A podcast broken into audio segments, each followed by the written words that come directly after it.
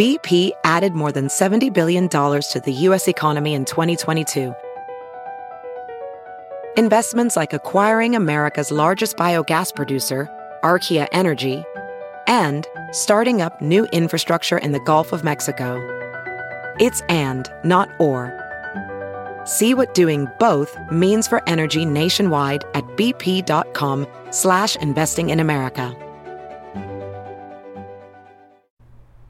So let's talk about legal precedent, the absence of legal precedent, and why the absence of legal precedent should not stop the Department of Justice from indicting a criminal former president. Because justice matters.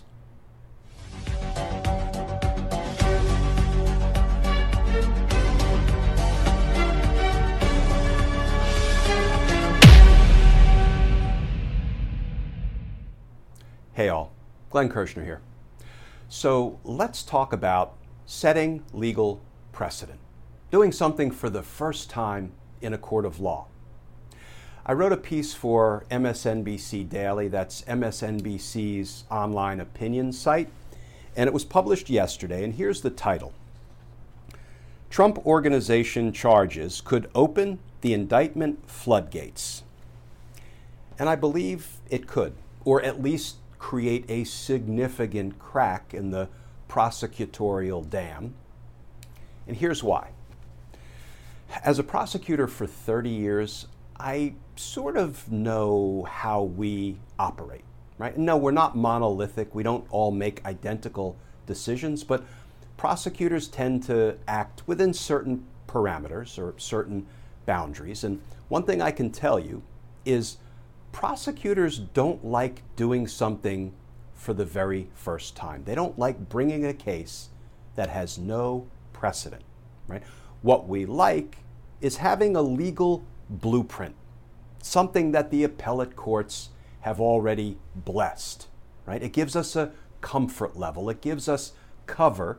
If we can point to precedent, we can point to authority where something has been done before and the appellate court said, yes, we looked at it, we considered it, it was lawful, it was constitutional, it was appropriate, and we affirm your decision to, to do what you did in the trial court. That's precedent.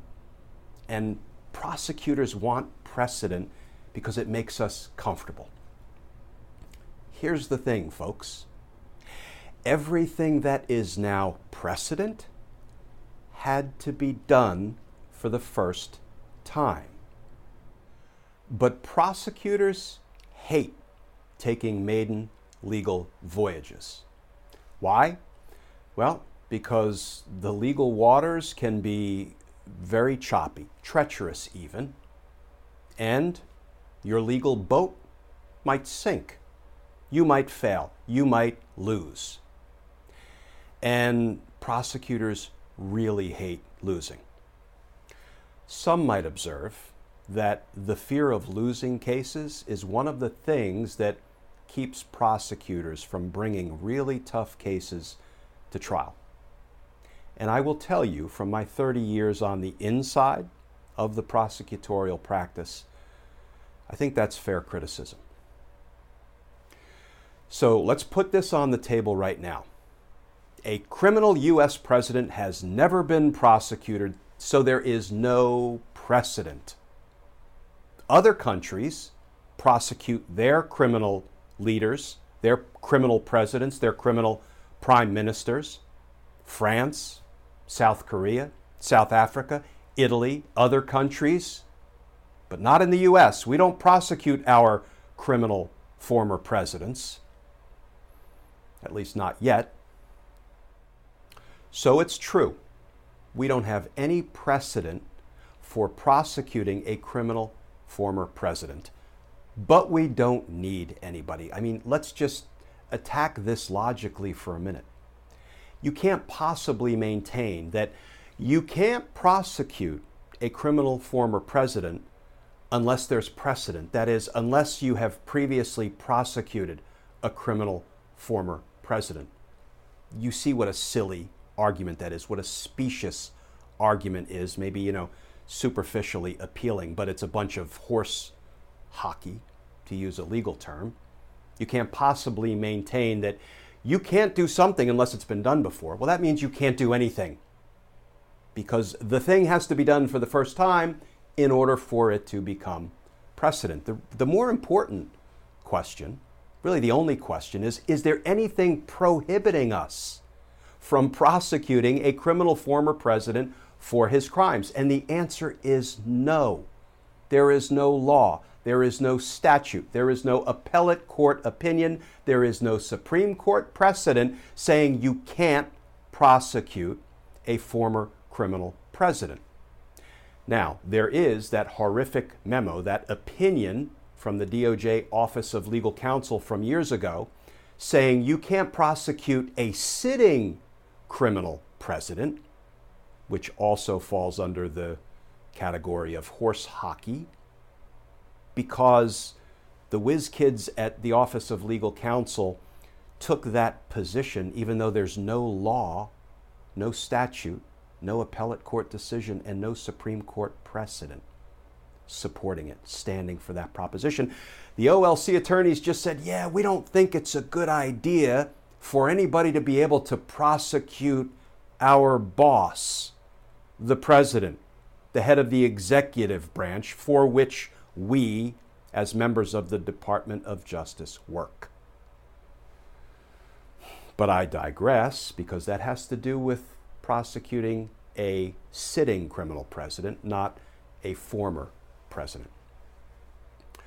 So the Department of Justice can, should, and must take a maiden legal voyage, indict and prosecute Donald Trump for his many crimes against the laws of the United States, against we the people. And if you'll give me three more minutes, I'll tell a couple of quick personal stories that involve maiden legal voyages that I took as a prosecutor, if you're interested. Um, and sometimes I won and sometimes I lost. But if it was a righteous cause, if it needed to be done to vindicate the rights of victims, to protect the community, and as long as I had a good faith argument based on existing law that I could do it, even if there was no precedent, then I did it. Sometimes I won, sometimes I lost. I did it when I prosecuted a guy named Albrecht Muth for killing his wife, and he starved himself into incapacitation.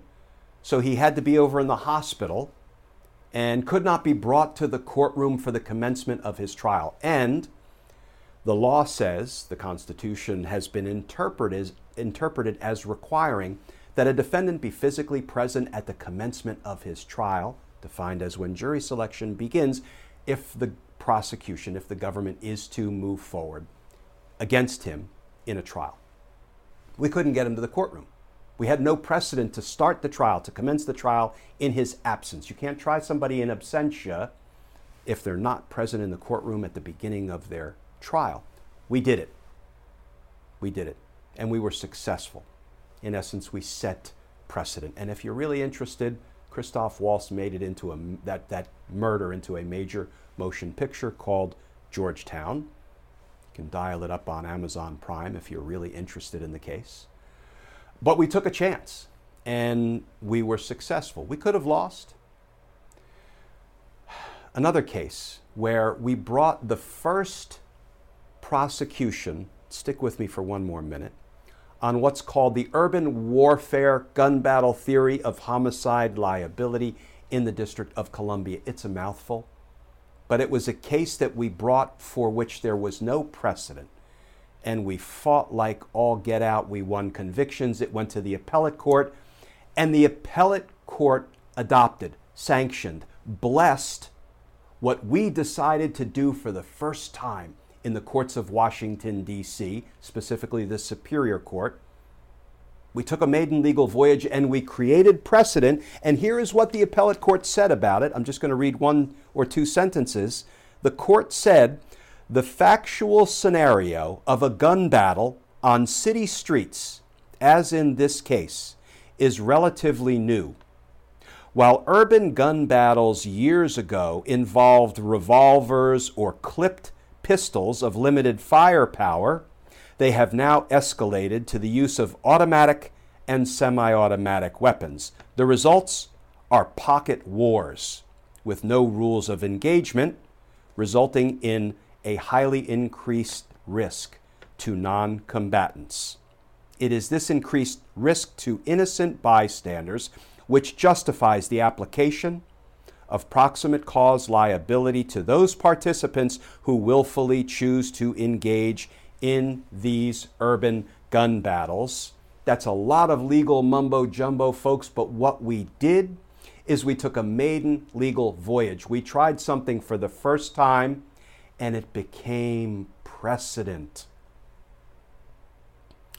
You know, on the one hand, I want to say it's not that hard to do. On the other hand, it's the hardest thing in the world to do, taking a maiden legal voyage.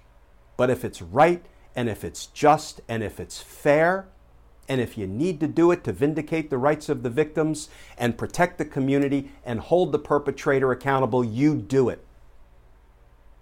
There's no shame in taking a righteous case to trial and losing it. There's nothing but shame in declining to take a difficult case to trial, in declining to take a righteous, supportable, maiden legal voyage for fear of losing, for fear of embarrassment, for fear of failure. There's nothing but shame if that is what motivates prosecutors to decline to hold accountable a former criminal president. Because justice matters. Folks, thank you for uh, sticking with me through those uh, personal stories where, as a prosecutor, I decided to take a maiden legal voyage. Um, sometimes I was successful, sometimes I wasn't. Sometimes I failed, I lost. But I never regretted sort of fighting the good fight for justice. Um, and that's what the Department of Justice needs to do on behalf of the American people, in my opinion. So, as always, folks, please stay safe. Please stay tuned. And I look forward to talking with you all again tomorrow.